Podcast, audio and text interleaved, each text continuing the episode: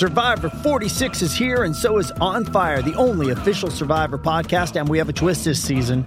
The winner of Survivor 45, Dee Valladares, will be joining us every week. We're going behind the scenes of the biggest moments, the how and the why things happen, and the strategy and analysis you can only get from someone like me, a Survivor winner. Listen to On Fire, the official Survivor podcast, wherever you get your podcast. This episode is brought to you by Paramount Plus. Get in, loser! Mean Girls is now streaming on Paramount Plus. Join Cady Heron as she meets the plastics in Tina Fey's new twist on the modern classic. Get ready for more of the rumors, backstabbing, and jokes you loved from the original movie with some fetch surprises. Rated PG 13. Wear pink and head to ParamountPlus.com to try it free. Welcome to the Next Level Soul podcast, where we ask the big questions about life. Why are we here? Is this all there is? What is my soul's mission?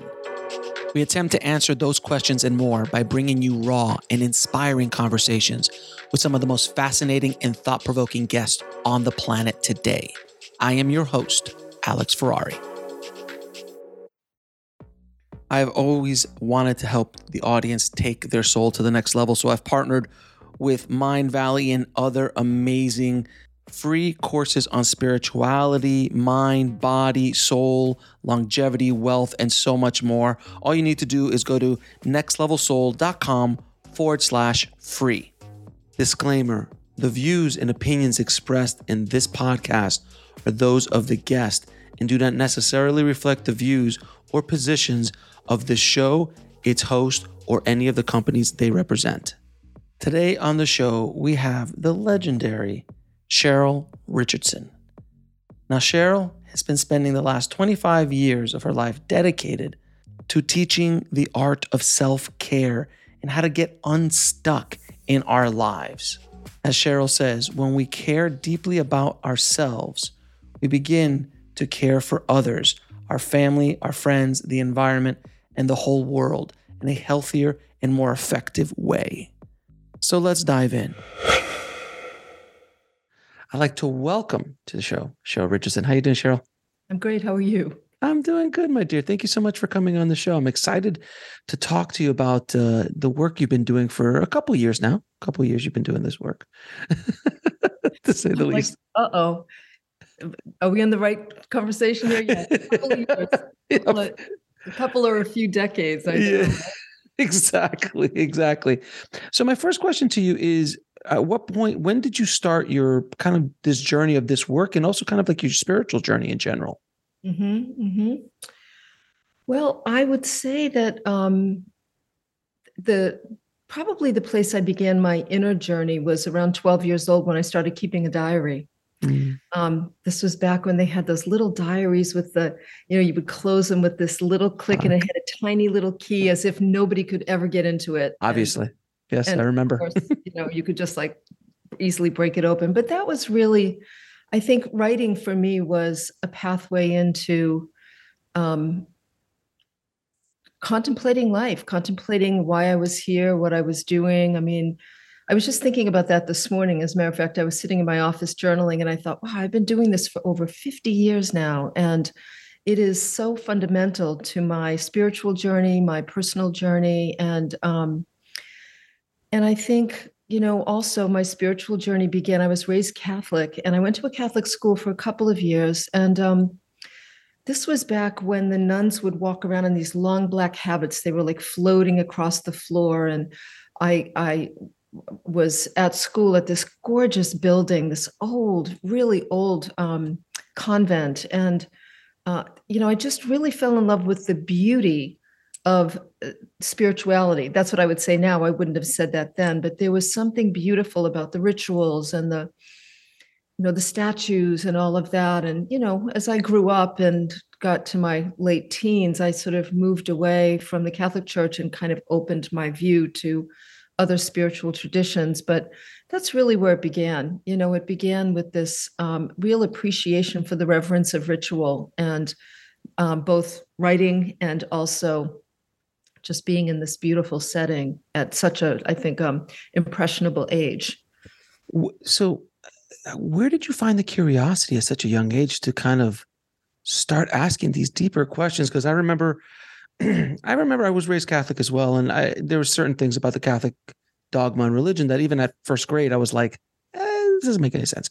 Mm-hmm. Um, but I didn't go as far as you did, as far as to really ask deeper questions as you were getting older. So where if if people don't have that curiosity now, someone listening, is that something you can implant? Is that something that you can kind of find, or is that is it innate?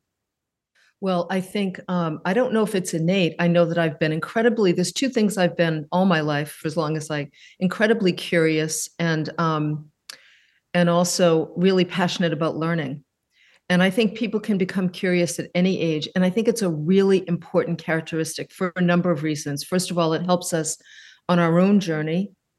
It helps us to see the world through a, a, very different lens, through a, a more well, freshly, as if the world is fresh and new, being curious.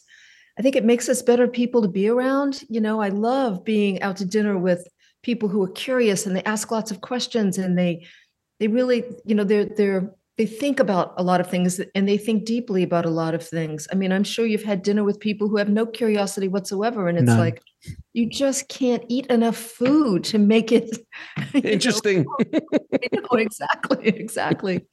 So um, I think I was a very curious. You know, I th- I do believe, Alex.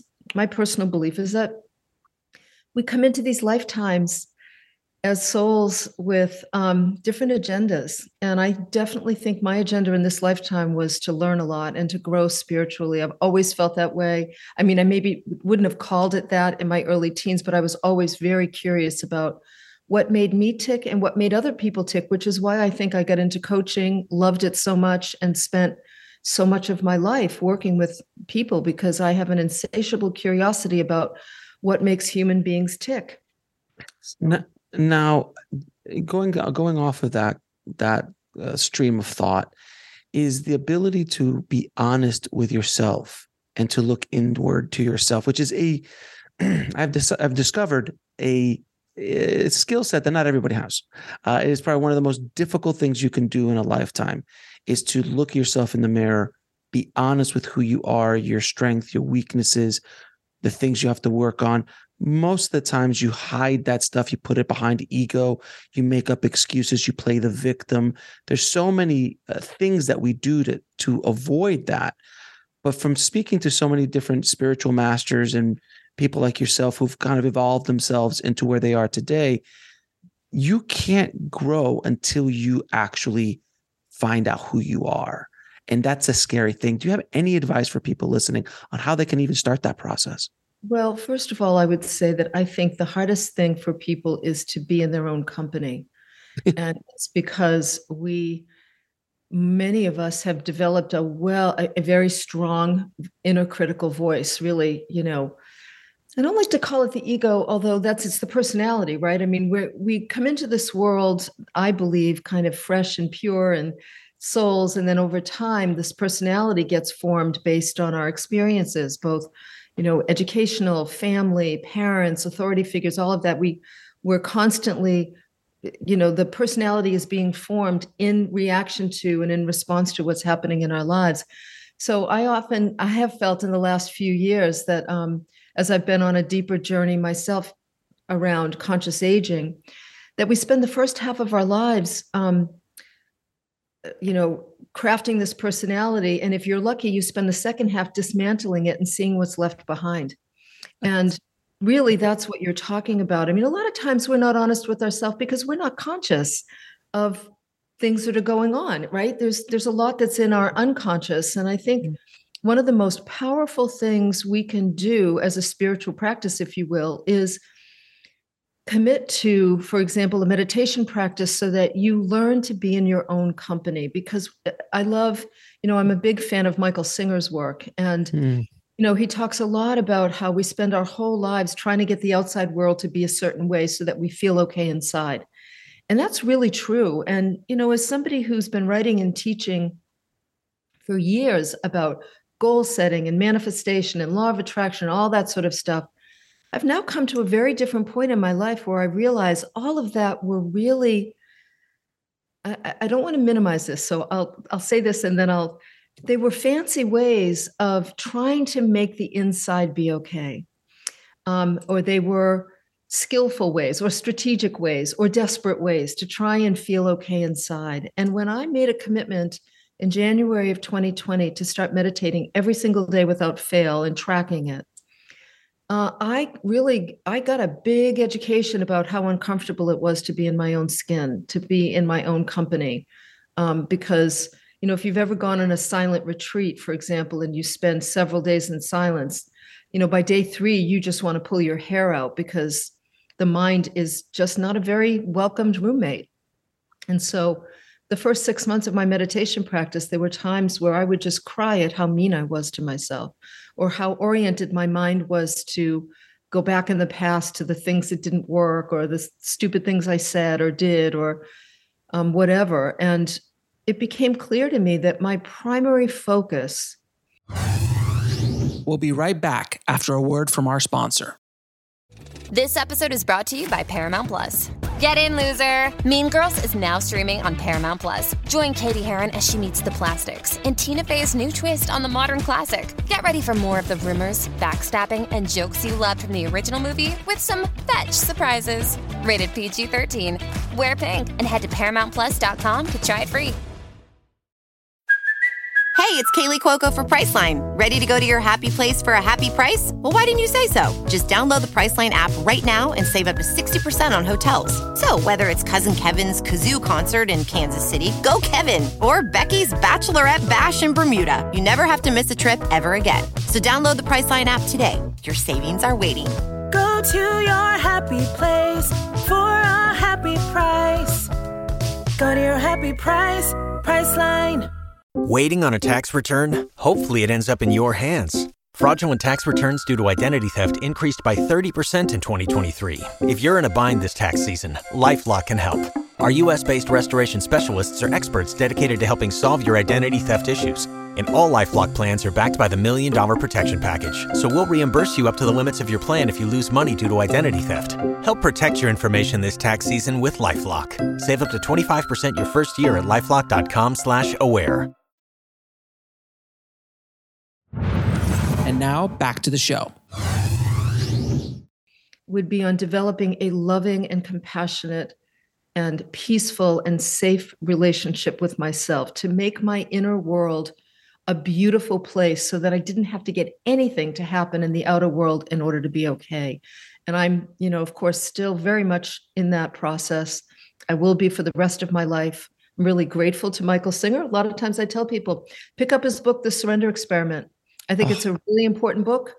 It's a book, anytime I was doing business coaching, for example, of like high level execs who were on the wheel, I would tell them, pick up that book and read that book, you know, understand what's really going on here. And, um, and I'm grateful because now I feel like I'm focused on a fundamental, the fundamental reason we're here, and that is to really build a relationship with ourselves as a soul and not a personality.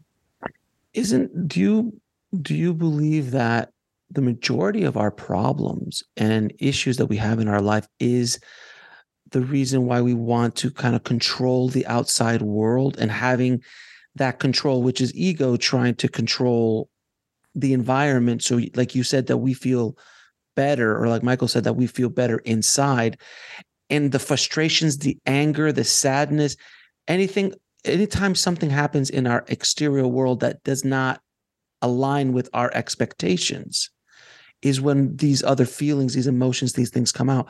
But when I start seeing, you know, when you start studying some of the spiritual masters, you know, even yogis of of this last century, you start seeing that they just don't have an attachment to the outside world in many ways and it doesn't bother them. So if something happens they're like ah, and they laugh because they they realize that it's kind of like an illusion and you know then we can get deeper down that rabbit hole uh, of the illusion and maya but that that need to control so much i found in my life as well once i let go of that control just a bit and decided to be guided a bit more in my life and kind of roll with the punches a bit more things became so much more comfortable, e- easier, relaxing, less stressful in my life. What are your thoughts? Mm-hmm. Well, first of all, I think that there's a big space between where we are now and where someone like, for example, Paramahansa Yogananda was, or um, you know, some of the other um, masters, certainly Jesus Christ, good example um, as well. So setting that as a standard right out of the gate is going to be hard because you know, we've got a lot of work to do. And they, Fair enough. Part of the reason they were unattached to the outer world is because they had done the consistent spiritual work to be um, to be connected to this greater force, this greater energy, and so um, they become beautiful uh, beacons for us, right? They become beautiful role models. The autobiography of a yogi is a very important book, a book that I recommend to people, have recommended for years. I read it probably 35 years ago and or whenever i don't even know when it first came out however wherever it first came out and i reread that book i think it's important um, i have great compassion for hu- human beings this is a tough place to live you know, this Very is not an easy world to live in. And here we are in physical bodies. Um, it is extraordinary to me, Alex, that with the billions of people on this planet at different levels of consciousness, that we actually all survive. I mean, obviously, we don't in a lot of places, but our level of consciousness is different, and truth is different at different levels of consciousness. So that my expectation of anyone in my life is is unfair because their level of consciousness determines where they're at in their lives and i want to be more concerned with raising my own level of consciousness so that my presence is healing and loving and contributes in some way so i think one of the best things people can do i've been saying this for the last three years and it sounds so simple um, but setting an alarm on your phone and starting with a 10 minute meditation at any time during the day i don't care when you do it do it in a very comfortable place. I don't care if you're sitting up, standing up, lying down, whatever. You know, uh, davidji, who's a beautiful meditation teacher, talks about feathering your nest. So I always tell people find a comfortable place, feather your nest, and set an alarm for 10 minutes and do not leave until that alarm goes off. And when you begin that practice, the ego, the personality, this well crafted being that we think is really us, even though it isn't, will do everything in its power to try and get you from that seat. Oh, I left the stove on. Oh, I didn't feed the cats. Um, oh, the window's still like whatever it might be. Oh my gosh, I forgot to send this email. She's going to be really mad if I don't send whatever it is. What you need to keep saying to that mind who is not you, you need to just simply say, sweetheart, we're not going anywhere until the alarm goes off. So breathe. I often think of my mind as a frightened, anxious child. And I talk to her that way so that I don't judge her and I don't fight with her. Certainly don't fight with her. It's never going to work. Like a child with a tantrum is never going to work. Instead, I call her sweetheart and I just say, sweetheart, you know what? We're going to leave when the alarm goes off. I'm the soul. I'm the boss. You're the child. You're the, you know, you're here to serve my greater experience. I'm not here to serve yours. So we're going to stay here till the alarm goes off. And then when it does, we can get up and do whatever you want. And by practicing just 10 minutes a day, and honestly, I would say, even if it's two minutes, start somewhere. Number one, you know, decide you'll do it every day, track it. I think it's important. Like put a little notebook next to your bed, and every night before you go to bed, just mark an M with a check mark so that you track your meditation. If you eventually start meditating more than once, which I did, I started meditating twice a day, three times a day, 10 minutes here and there. Um, you can track that too. If you extend your meditations, you can track, you know, you can just put M 15 minutes check mark. Um, that will begin this relationship between you, the personality, and you, the soul. You know, those those two voices exist within us. We think we're our mind. And as long as we keep catering to the mind, which is based on history and is developed, you know, is the voice of the personality, if we keep listening to that voice, we will always, and this is really important, Alex, we will always have to get the outside world to be a certain way so that we feel okay. And I promise you, there is a way in which you will be you will get to the point where you will be okay regardless of what happens and i want to tell you a little story because this ties right in with your question so about six or eight months ago my kitchen faucet, uh, one of the handles, the hot water handle broke. And I live in this house. We built this house 16 years ago, and it's a special kind of faucet setup, and it's 16 years old. So I went online to find it, and I found out that the company had um, closed, you know, had shut down. So I couldn't find the handle. Now, you know, faucets and handles and the spray thing, they're very expensive, and they're also very distinct in terms of how they look. So I did a little research online. I found a company that said they still carried this particular product, and I emailed them. And I started to get nervous like, oh my God, what if I can't find this? What if I have to replace the whole thing? Now mm-hmm. I've got to, this is where the mind goes. Now I've got to break up all the stone, oh, no, you know, stone kitchen. Um, I'm never going to find anything that's going to fit our decor. We live in an old world styled home. I mean, the mind went crazy. And then I emailed them. And when I didn't hear back in like three hours, my mind went, there's nobody there. They probably don't have it. Maybe they've closed. And then I went, oh, wait a minute. And in that moment, I felt my meditation practice intersect with my daily life. And I went, sweetheart, we don't do this anymore. You've sent the email. Let life handle this. Go about your business. And I went off and did something else couple hours later, I thought, oh, I still haven't gotten an email. And the mind kicks in again, you know, maybe I should do more research. No, no, no. Come back. Come back. It's going to be okay. And the next morning, the next morning, I get an email from this company saying, We found the part you're looking for. We've put it in the mail. You should get it in two days. And I wrote them back and I said, But nobody has sent me an invoice. I haven't.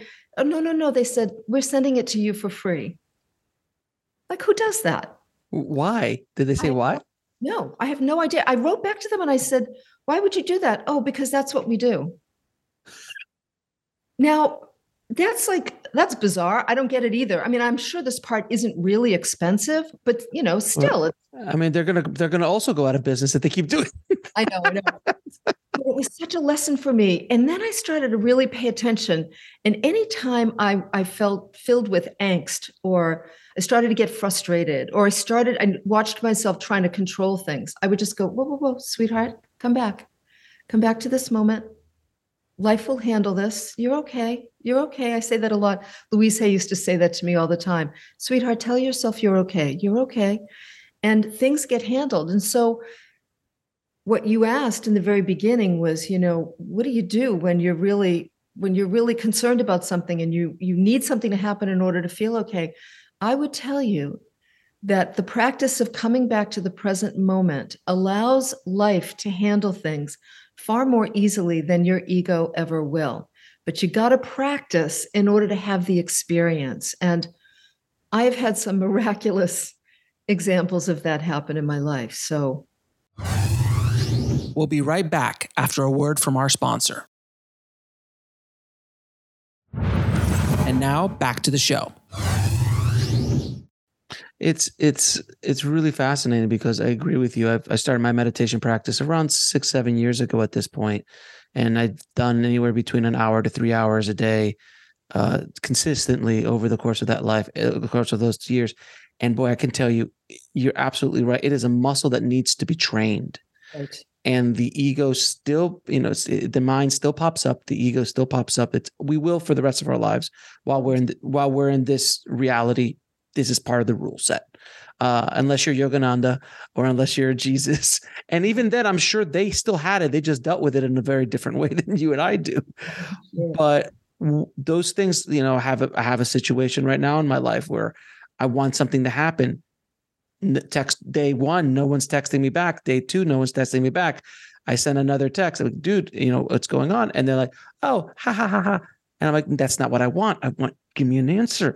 And and I'm like, oh, okay, I gotta let go of this. So just let go, be in the present moment.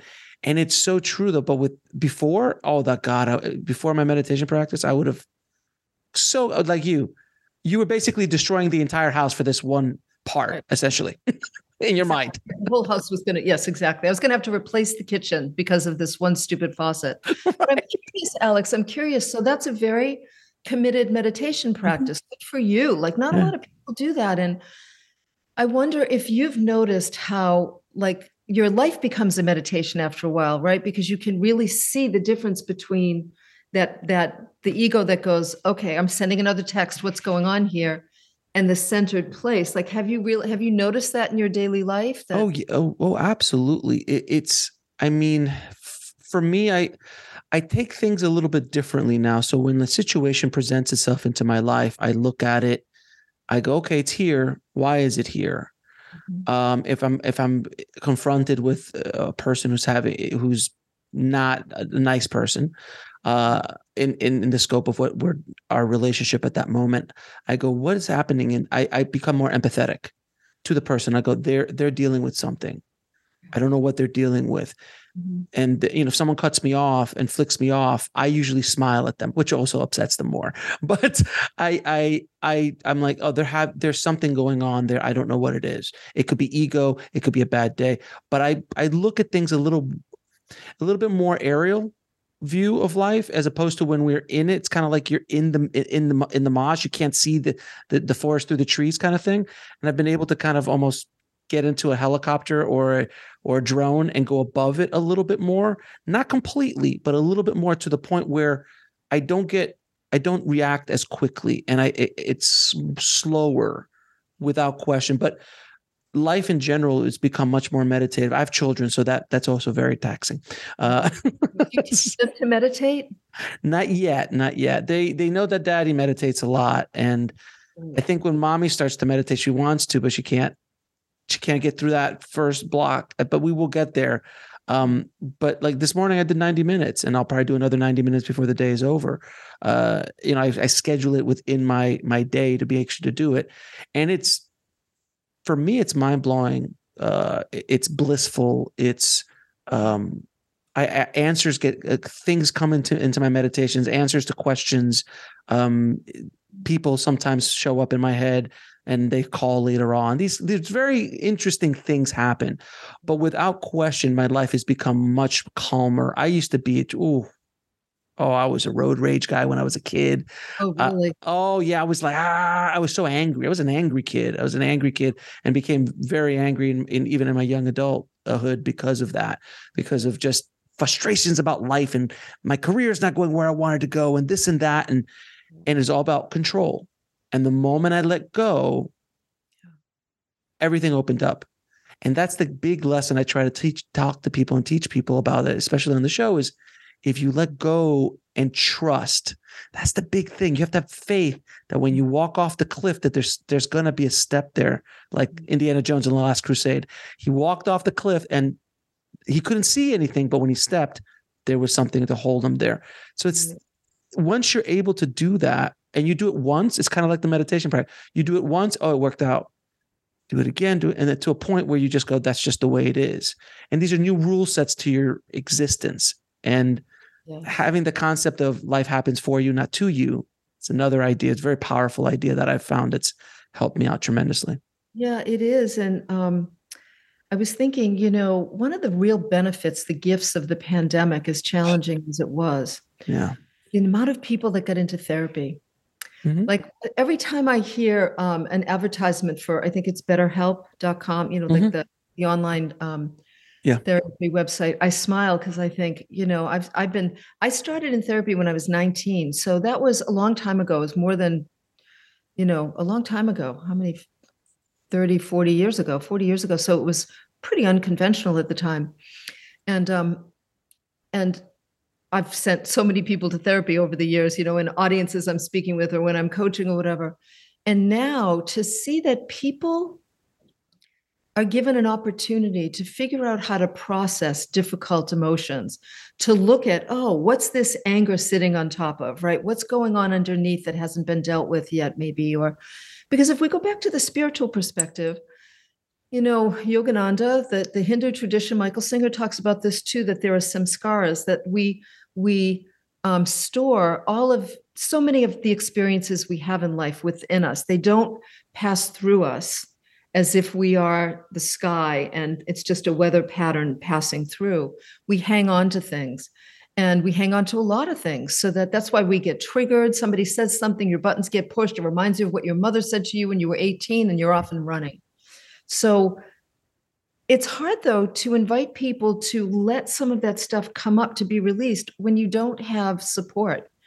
And it's really great to see that there is an increase in people being there for other people in the form of therapy, in the form of coaching, in the form of more conscious friendships, where you can, in a safe way, begin to process some of the stuff because that's part of what makes meditation hard for people.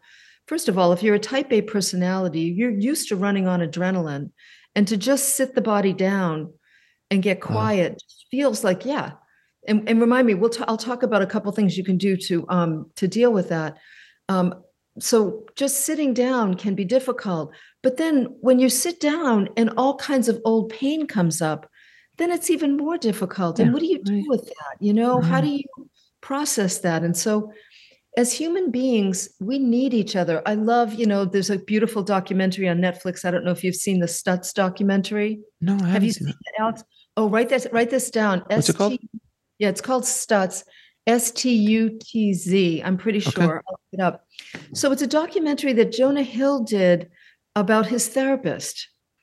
And really, I will say, I've recommended it to a lot of people.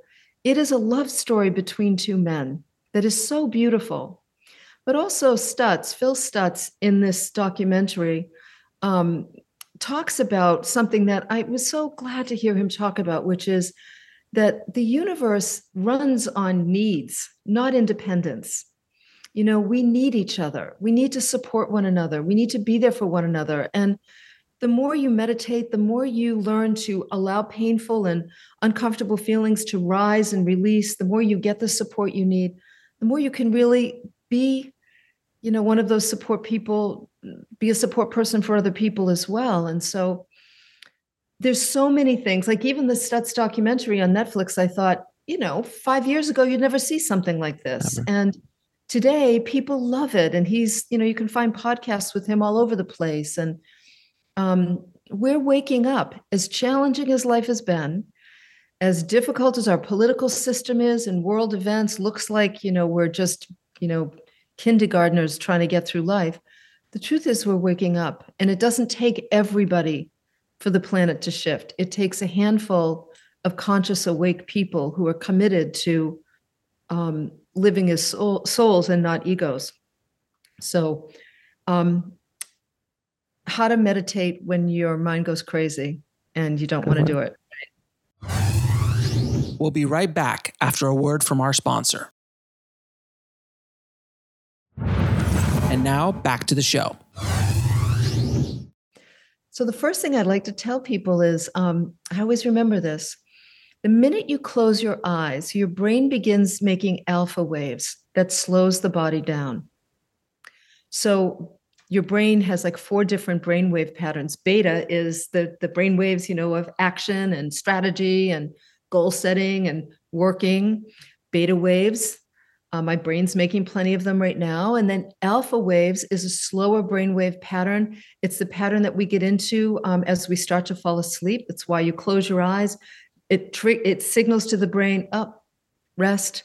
The brain starts to slow down. Brain waves. When you get into a deeper meditation, the brain begins making theta brain waves, which is the brain waves of creativity, that really kind of hypnagogic state of, you know, in between, um, you know, kind of like pretty much asleep, but still conscious. And then ultimately delta waves, which runs, you know, a lot of the involuntary systems of the body. So we can generate alpha waves just by closing our eyes. So anybody can just practice. If you just close your eyes, you'll notice if you keep them closed, you shut off visual stimuli, that you'll start to calm down. And then if you breathe through your nose, not through your mouth, but through your nose, and you extend the exhale. Sometimes I play a little game with myself when my mind's really busy and I can't get relaxed. I will see how long I can extend my exhale. By extending the exhale, we trigger the body's parasympathetic nervous system, and it automatically calms the nervous system down, whether you want it to or not. I mean, it just will do that. So, breathing slowly in through the nose and then even more slowly out through the nose, just that alone will start to calm the mind, calm the body. You know, the mind and body are intricately woven together. So to say to somebody who is running on adrenaline to, oh, you need to just sit down and meditate is really unfair because their body is so amped up that it's it's like a recipe for disaster. So we have to use little triggers like closing eyes, breathing through the nose, noticing senses. So closing your eyes, breathing through your nose, and then noticing what do I hear? What do I hear around me? I just heard a truck drive down the road. You know, um, I you know, I might hear a bird call or my cat playing with some toy in the hot, whatever. What am I hearing? What am I feeling? What's my body on? And what does what am I feeling in my body? What do I smell? Did I just finish? I made some um, turkey bacon earlier, and I can still smell the scent of turkey bacon in the air. What do I smell? Like what engaging your senses causes you to come back to the present moment. And you can just continue to do that. What do I hear? What do I feel? What do I taste? What do I smell? That will bring you back to the present moment. These are some of the things you can do, especially in the beginning when you're learning to meditate. And as I'm sure you know, once you practice meditation enough, when you get to your nest and you sit down and you close your eyes and you start breathing through your nose, a lot of times the body goes, Oh, okay, it's time, it's like a child. Okay, it's time to rest. And it gets easier and easier to get into a deeper state. Mm-hmm. Unless you're aggravated by life, which, you know, we're constantly aggravating ourselves with our thoughts all the time. So, you know, we need to then sometimes just speak lovingly to ourselves when we're in that state and not wanting to sit there quietly. So that's some things you can do. And I've also found that there was uh, uh, some some research done that they've discovered there's another uh, another uh, below delta there's gamma i think it is if i'm oh, not mistaken yes. by mm-hmm. because they did some tibetan monks who've been meditating for 30 years and he's like oh i can go deeper and yeah. they found that there was even a deeper state that you can go into which is fascinating yeah. and i have to agree with you that i feel that people are awakening more and more every day i can see it by the numbers of the show people mm-hmm. how people are being drawn to a show like this the conversations that we're having on this show were unheard of 10 years ago yeah. Unheard of to talk about reincarnation publicly, mm-hmm. to talk about meditation, meditation publicly, mm-hmm. and the benefits. It's it's it's really fascinating to see how everything's happening. But I, I, think that I think the pandemic, as difficult as it was, it did stir something up in people where they they got that moment to to stop. Mm-hmm. Life, the world stopped for a good two or three months. It stopped. I never seen anything like that. Like you know, then, there's dolphins in Venice, Italy. I know, I know exactly, exactly. And what was great, I mean, for a lot of people, it was really unsettling, right? It was like they were oh, yeah. thrown into a retreat and they didn't ask for it. Right. It's like, oh my God, no, no, no. Being with myself here, now, uh, no, thank you. I'd like to go back to work. And then we came out a little bit, but then we went back in. Mm-hmm. And I mm-hmm. remember thinking, I hope that this time of staying in is long enough to give people a really good taste of the objectivity between where I am in my life right now and where I've been, you know, out in the world running a million miles an hour. And it really did that. It's why we saw, we've seen labor changes. Oh, it's yeah. why we saw people retire that, I mean, I can't tell you the number of people I've spoken to, just even in my community, who've said restaurants that used to be open, you know, eight in the morning till eight at night opening from eight to two because they discovered they could make the same amount of money from eight to two and have a life beyond two o'clock. Um, it really put people in touch with what really matters. And of course, it really was challenging for a lot of people who had to try and deal with kids, figure out a way to earn a living, you know, all of that, do on, you know, online schooling. I prayed for parents every day because it was oh, clearly really brutal. Oh, I bet brutal is the word. Brutal. It was brutal. I felt so bad for my kids because they had to do something that they were all thrown into. They were all thrown into this ins- insane scenario that we all was just trying to survive. I mean, I was wiping down Amazon boxes with with Clorox wipes. I mean, it was insane. It, it my husband and I would, you know, would go to the grocery store and would be like, okay, it would be like a relay. We would go in the front door and we would know how to get everything within 15 minutes, you know, masks on, gloves, remember gloves early oh, on. Oh yeah. on and he would say to me because my husband's this big protector he has we we ha- have to have had some past life together where he didn't protect me because in this life he's like obsessed with protecting protecting me and he would say okay 15 minutes you take the first you know few aisles i'll take the last we'll meet in the middle and get out of here and oh i funny my wife did not see a supermarket for six months i did all the shop i was like nope i'm the only one out and i had a gas mask on i had the gloves on. I walk in, and normally people would go, "You look insane," but most people go, "Where'd you get that mask?"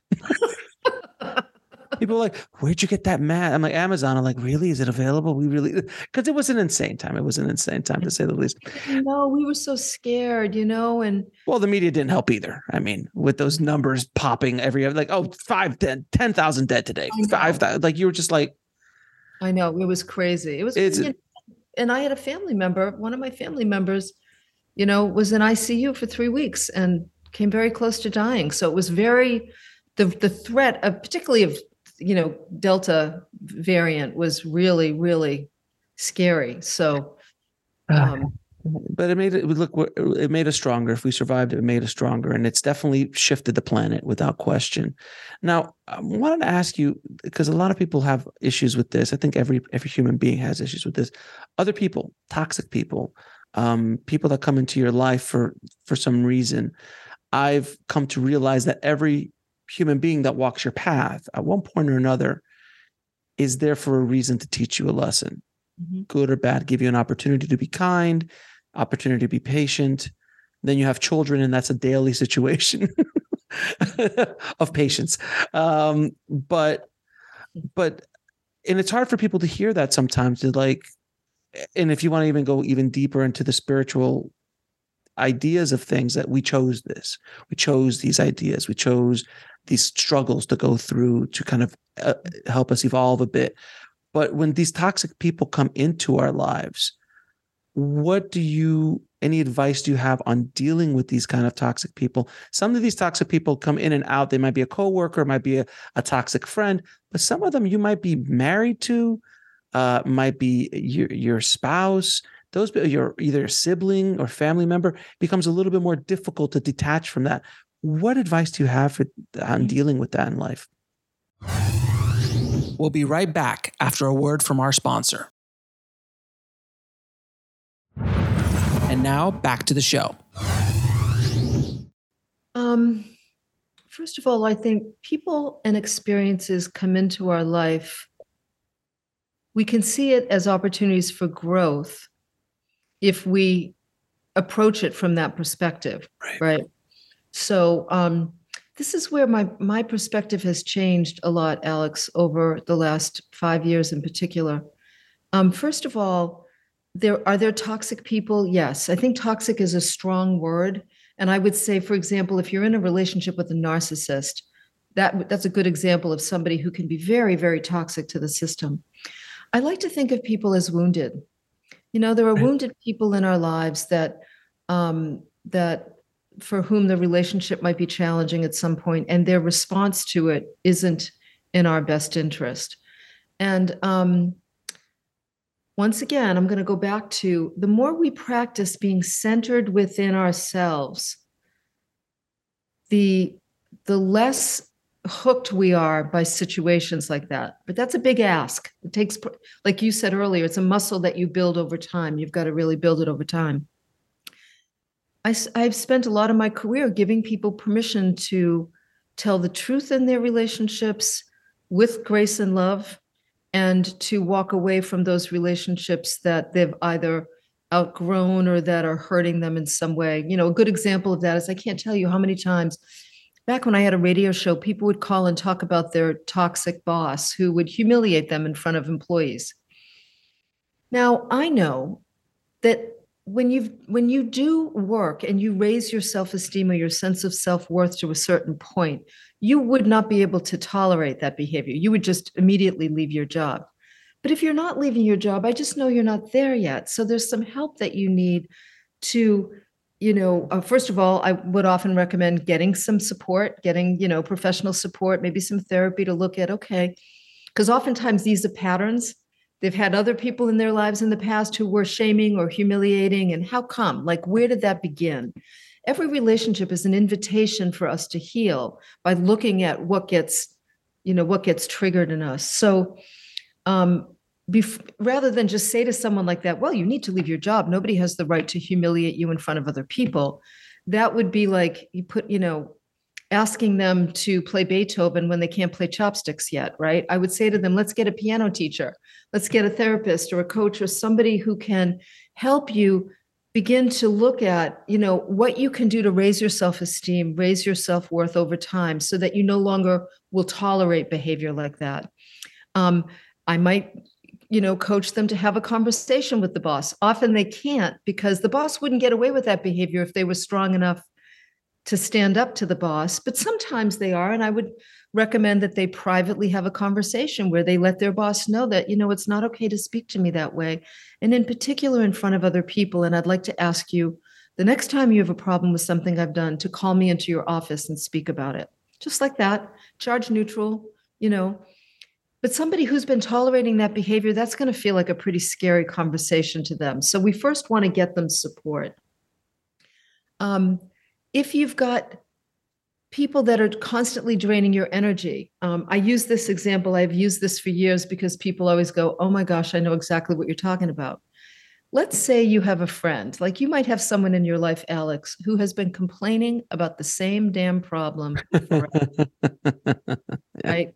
My husband, my wife, my my kids, my, my career. Job, yeah. My career, exactly. Like, you know, for years I would complain to my husband, you know, I do everything around here. You know, I'm always, I'm the one doing the dishes and blah, blah, blah, blah, blah. And he would say to me, give me a list and I'll do whatever you want me to do. Yeah. Well, why do I have to make a list? Right. Yeah. That's, that's a very, by the way, that's a very male uh, answer. And I understand it because that's exactly what I say. well, and when I finally got my act together and gave him a list, I discovered, oh, what do you know? He actually does what's on the list. That's we're different creatures. Cheryl. Very different, different creatures, men and women, and I've oh, discovered that in my life. yeah, you know who schooled me on that was Joni Borysenko, who I love. She's a beautiful teacher, writer of many, many books.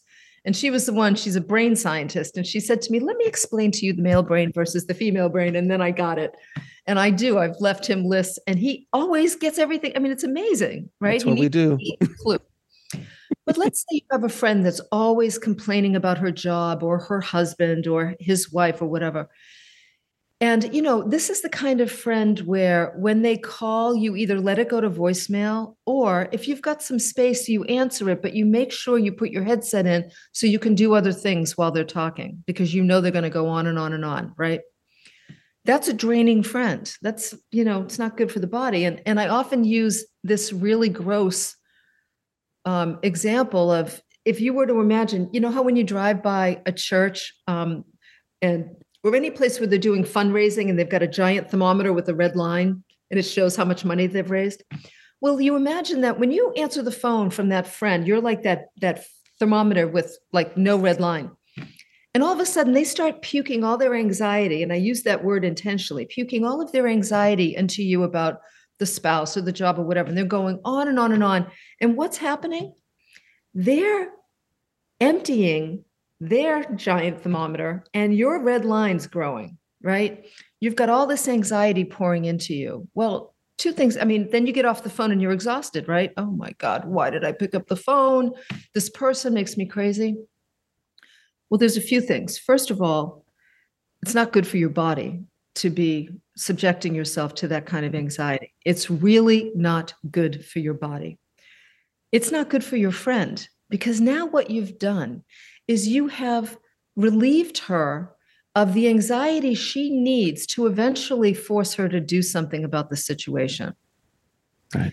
So the real response is to not during that scenario, but at another time to say to the friend, we'll call her Mary, Mary, listen, you know what? I really love you. We've been friends for a long time. And in an effort to be really honest with you and to honor our relationship, I need to tell you when you call me to complain about your husband, I end up feeling drained afterwards. And I realized I'm not helping you at all. And I'm not helping myself. So I want to support you in doing something about this situation. If you if you're ready to do something, I'm behind you 150%. If you're not, it would be better for you to not call me, better to call someone else. But when you are ready, I will be your wing person 100% and will get you the support you need to address the issue. And then you say, This last thing is really important. And by the way, Mary, you'll probably forget we had this conversation. So when it happens again, I'll be sure to remind you. and that's just an example of, you know, you could use that in any different scenario for friends, the, the negative friend, the draining friend. And then if there are people who are truly toxic that you are intertwined with in some way, like a spouse, you must um, get into therapy before addressing that. I would never, I'm not a therapist, I'm a coach. I'm a huge advocate of therapy. I've been in, in and out of therapy all my life. I'm a big believer in it. I would absolutely get you into really good therapy with somebody who specifically has dealt with situations like this, the kind of toxic relationship you have with your spouse, so that you can come up with a plan to exit that relationship or to stand up to that person. And um, uh, I would not recommend somebody attempt to do that on their own because toxic people are really can be very dangerous. So, mm-hmm. uh, and eventually, what I want for everybody is to just think highly enough of themselves that they are not going to put themselves in situations with wounded people that are going to just wound them in return you know? Does that make sense? It makes perfect sense. It perfect sense. That's a great answer and hope that helps people listening. Um, now there's what you wrote a whole book on this next question which is midlife changes and and how to, to kind of change lanes if you will midlife way. And a lot of the people who listen to this uh to this show is leaning towards midlife. Uh you know i don't have a lot of 13 year olds listening to the show yet. They're not awakened yet. Uh so so and and myself being you know close hopefully close to midlife i like to hope think i'm going to live a long time healthily but close to midlife myself i've seen the change in my own life where my entire career life or life career was one way. And then all of a sudden a handful of years ago i jumped on a microphone and this thing called podcasting took over my life. And now this is what i do for a living which was a shock to the system and it took a while to to make those changes. What advice do you have for people who have been doing something for the same way for 20 or 30 years and they're like I, I really never wanted to be a lawyer. I really just wanted to write or i wanted to be an artist or i wanted to be a, a chef or and they're afraid to take that next step to change those lanes because of external problems because of fears things like that what do you have what suggestions do you have uh, or advice for that We'll be right back after a word from our sponsor. And now back to the show. Well, yes. So, the end of last year, I published an audiobook um, called Self Care for the Wisdom Years. And it addresses the whole conversation about how do we take care of ourselves differently and approach life differently as we get into the later latter stages of our life. Um, the fact that I published it as an audiobook was an example of how something had shifted for me. I'm a writer at heart, I love writing. Um, I actually went into a studio with my producer and and an outline. I knew what I wanted to tell people, and I crafted this audio journey um, extemporaneously based on the outline over multiple days as a way of coaching people through this process of conscious aging. And remember, I said in the very beginning when we were first talking that we spend the first half of our lives, you know, creating this, crafting this personality in reaction to the world. And then hopefully, if we embrace aging, we begin to dismantle that personality so that we can really discover what's left behind. I talk about um, making the shift from an ego directed life to a soul directed life. And that was the journey I began probably five years ago. You know, I had a very big career. I was traveling all over the world.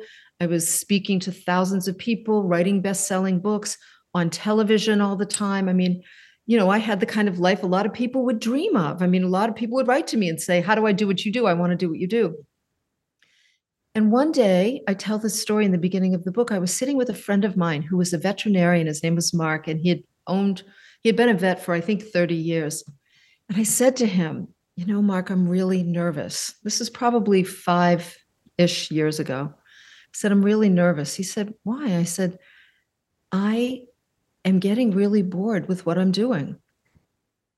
I said, You know, I know I, I love writing. I will always write. Um, but traveling all the time, living in airplanes and cars, I missed my husband, my home. Um, I just said to him, I've kind of, I, I, I, I feel like something's changing and I, I can feel the rumblings of discomfort. Like, let's look at what that is. It could be boredom. It could be frustration. It could be dead ends, like doors are closing and you can't, you know, like there's a lot of different signals we get that there's a transition coming. And I said to him, I feel like something's changing, but it makes me really nervous because, you know, my whole identity, Alex, my whole identity was built on this author, coach, speaker. Mm-hmm. And Mark said something ridiculously simple and incredibly profound to me at that moment. He said, Well, of course you're bored, sweetheart. When you do something for 20 or 25 years and you've mastered it, it's time to move on and do something else. And now, as somebody who is passionate about learning, it just made sense to me. I thought, oh my God, he's right. I know how to do this career. I know how to, you know, do tell like I, you know, I've done plenty of interviews and television, you know, all this. Stuff. I, I've got that down. But what's next? And of course, the answer was a big blank canvas. I have no idea. And I'm grateful that, you know, my dad taught me to take good care of my money early on. So I took good care of my money and built up, you know, a good savings so that I I could absolutely begin to kind of dismantle a bit of what I was doing. It was tricky for me because as a professional speaker, I had my calendar was booked a year in advance. Mm-hmm. had to deal with that. That was tricky. Um, but I began to consciously make the decision that I was going to let my soul lead. And what that means, Alex, is the ego is a very, very strong force in our lives. And it loves shiny things, right? You know, um, all of a sudden I would decide, okay, I'm not gonna, I'm not gonna travel 90% less. And then somebody would write to me and ask me to come and do a keynote at a conference. And I'd think, oh, it's a big conference. Oh, it's a keynote. Oh, it's a lot of money. And and and you know, and I'd be like, about to go yes, and then I'd go, whoa, whoa, whoa, hold on. The ego wants to jump in and say yes to things right away, but the soul went, take a breath, sweetheart, hold on. And I would step back. And then in my mind, I would play it out. Okay, you just said yes. Now you put it in your calendar. Now imagine yourself packing your suitcase, getting in the car, going to the airport. You know, I started to play it out. And by the time I got to the airport, I was like, oh, yeah, no, I'm not doing that anymore. and I would gracefully decline. Um, it requires a lot of no's to the things the ego really wants to do. And that's not easy. It's just not easy. And I will tell you today, though, my life feels so rich and so um, just so satisfying and it's not very sexy. you know, I'm not like it's okay. Yeah. It's like uh, I'm I love my mornings to myself. I love times with my cats. I love watching great TV series with my husband. I love traveling for fun instead of work. You know, I do a lot of, I made a decision um, a couple of years ago that I would no longer work for money.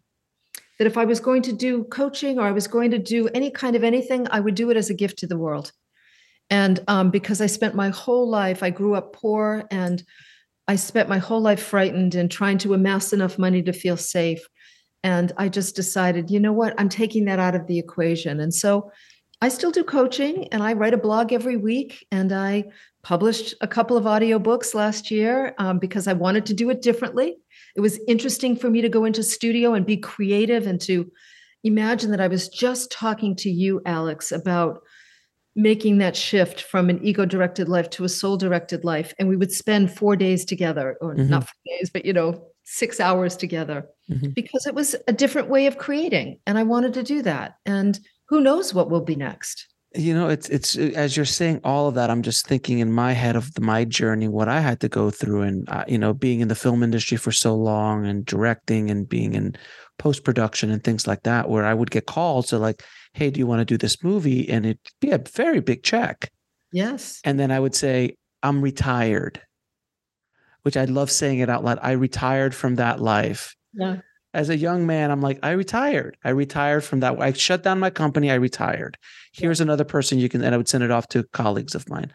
And to to come to that conclusion took a long time because you you are raised with this especially i think you come probably from the same school as i do the poor people mentality of kind of like i gotta hustle i gotta hustle i gotta hustle i gotta grab gotta gotta grab if i don't get the if i don't take that job it's not going to be there next week or next month or next year.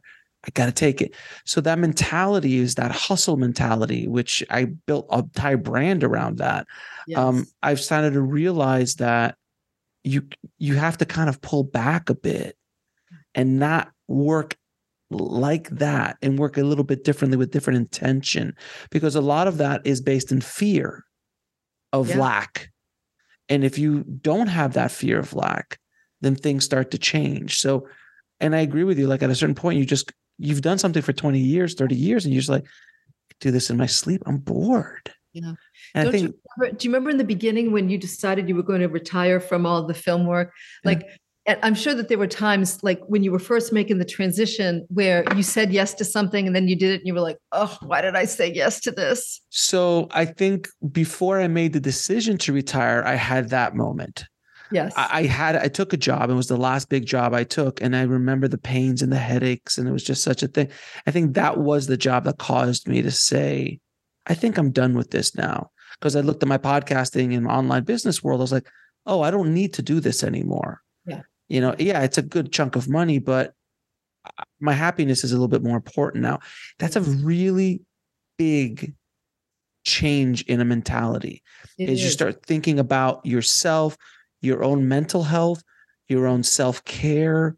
Um, I still have problems vacationing. I still have problems just sitting down on a in a weekday to watch a movie that's not based on an interview because I wa- or watch a show or something or take three or four hours away of my day where I don't have anything booked to go do. I'm sitting there, I'm like, I could be doing something. I could be building a website. I could be doing this. I could be writing a blog. I could, your mind, it's a it's a program that you've been running for 30 years. Yes. Really, really difficult to break through that. That's the other thing that meditation helped because meditation is that self-care and it's scheduled into my into my work day now that it's part of my work. I look at it as part of my job. Like you have to meditate. And but that was a form of pulling back little by little, if that makes sense. We'll be right back after a word from our sponsor. And now back to the show. Yeah, without a doubt. I mean, I think that's been the hardest transition for me is that voice in my, you know, I grew up with a father who was like, you know, Work you know, hard. you never work hard, you never sit, you never rest. It's like, what are you doing sitting there? Get up and do something, right? Oh, So- my grandpa was the same way. yeah, yeah. So, uh, you know, uh, that's been the hardest transition for me is to say, no, no, no, sweetheart, you actually can go in the living room and make yourself a cup of tea and watch an episode of Madam Secretary in the middle of the day. It's totally fine, you know.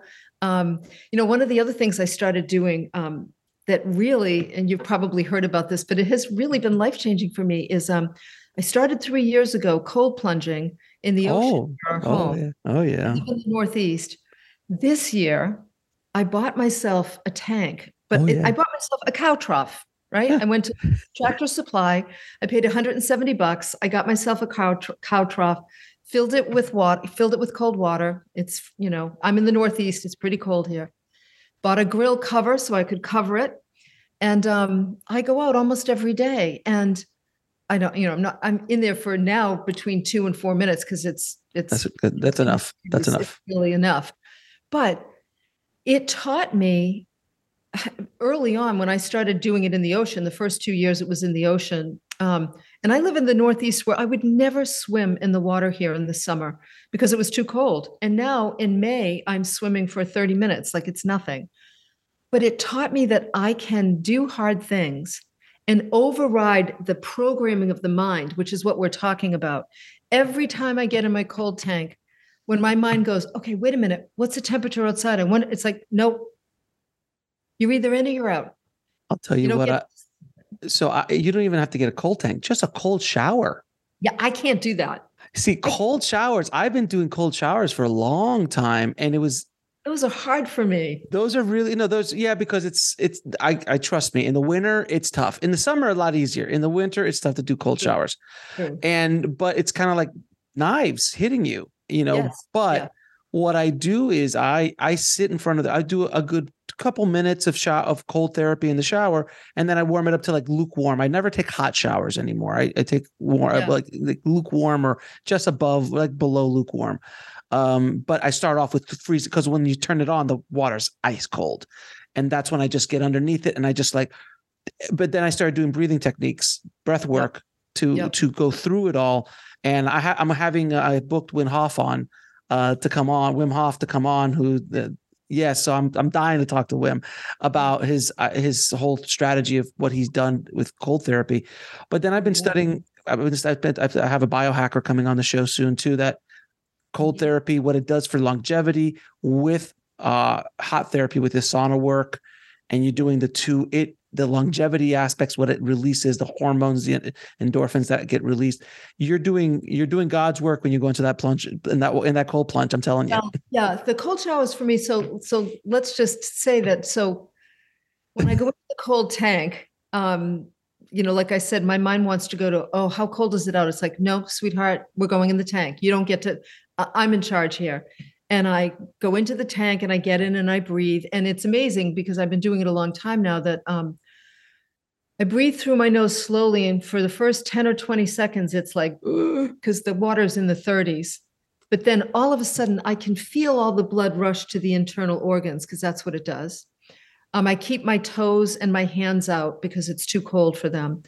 And then I just breathe. And I can, I swear, I can feel the dopamine being released in my brain because I yeah. become super hyper focused. Oh yeah. I hear birds' wings flapping over. I mean, it's like a it's like a spiritual experience for me. And um, but the reason I bring it up in this in terms of this conversation about aging, conscious aging, Joseph Campbell said something so wise. He said, you know, people always talk about looking for more meaning in their life, but he said, I think what people really want is more aliveness.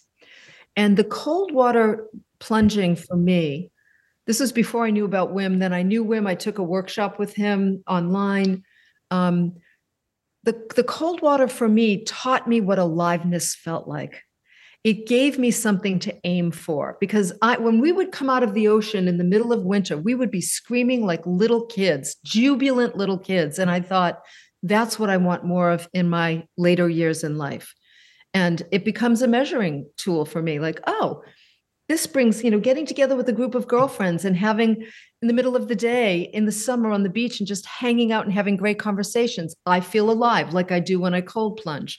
You know, meditating with my cat who's purring in my lap in the most delicious way makes me feel alive like a cold plunge. Like it became it, it helps you to to bring more of that aliveness into your daily life, which is what we want to do when we, we're on the back nine.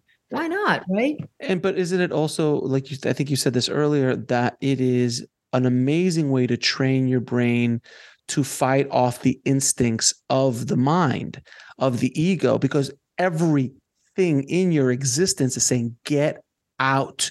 This is too cold." And when you break that programming again and again and again, if you're able to do it with cold plunges or cold showers, Yeah. you'll be able to do it with oh, Everything. everything else because everything else becomes it's you're lifting a heavier weight with that so the other things become lighter just in relationship to what you're doing And I bet you'll hear Wim say that. I mean, he'll talk about the aliveness, but you know, it, this isn't the cold tank sounds like a fad.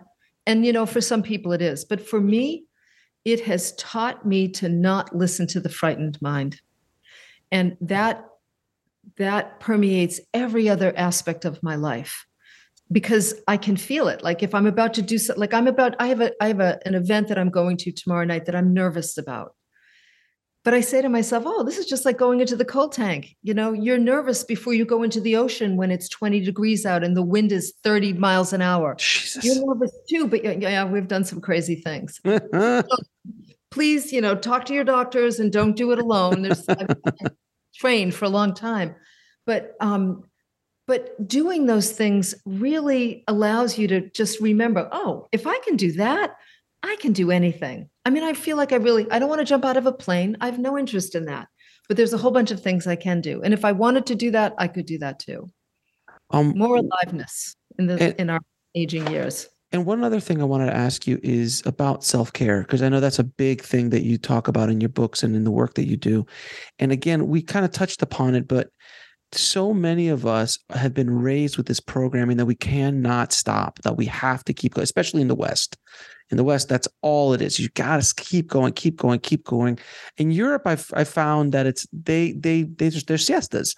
There's they they take time off. They they have governmental time off, like six weeks, eight weeks of vacation.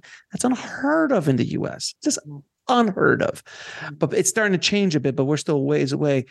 Can you tell eh, have any advice for people who just have that problem? They're like, well, I feel like I'm I'm being selfish when I take care of myself or do a, a spa day if you want to do a spa day or go to a movie, you know, with your boys or or, or whatever that thing is that is self-care for you mm-hmm. to, to get past that whole you're being lazy or you're being selfish Well, you know, we could look at it a different way. We could say, how about if you include that part of you and love that part of you while you go ahead and do whatever it is you're going to do to take care of yourself anyway?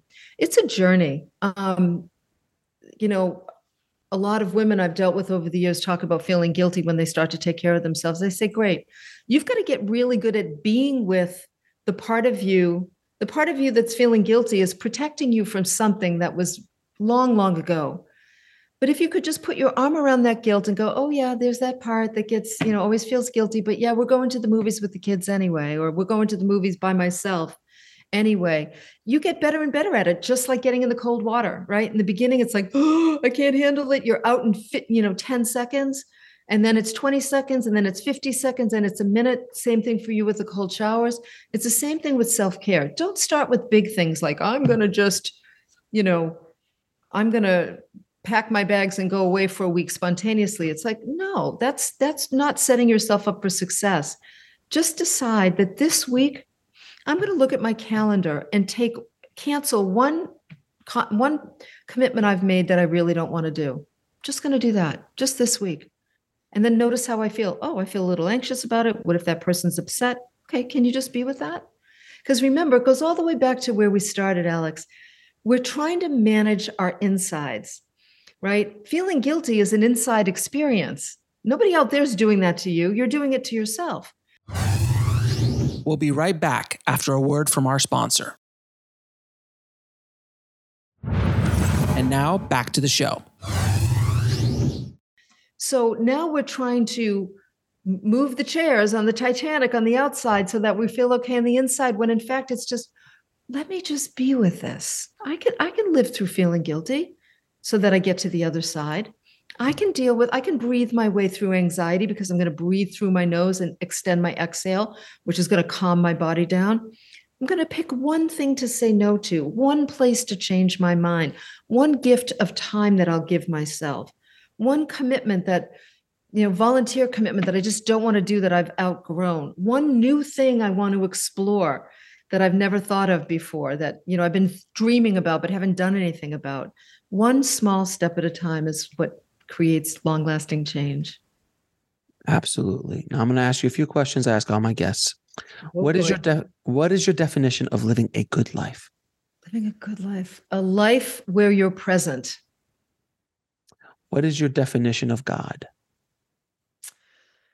This great creative force that connects all of us.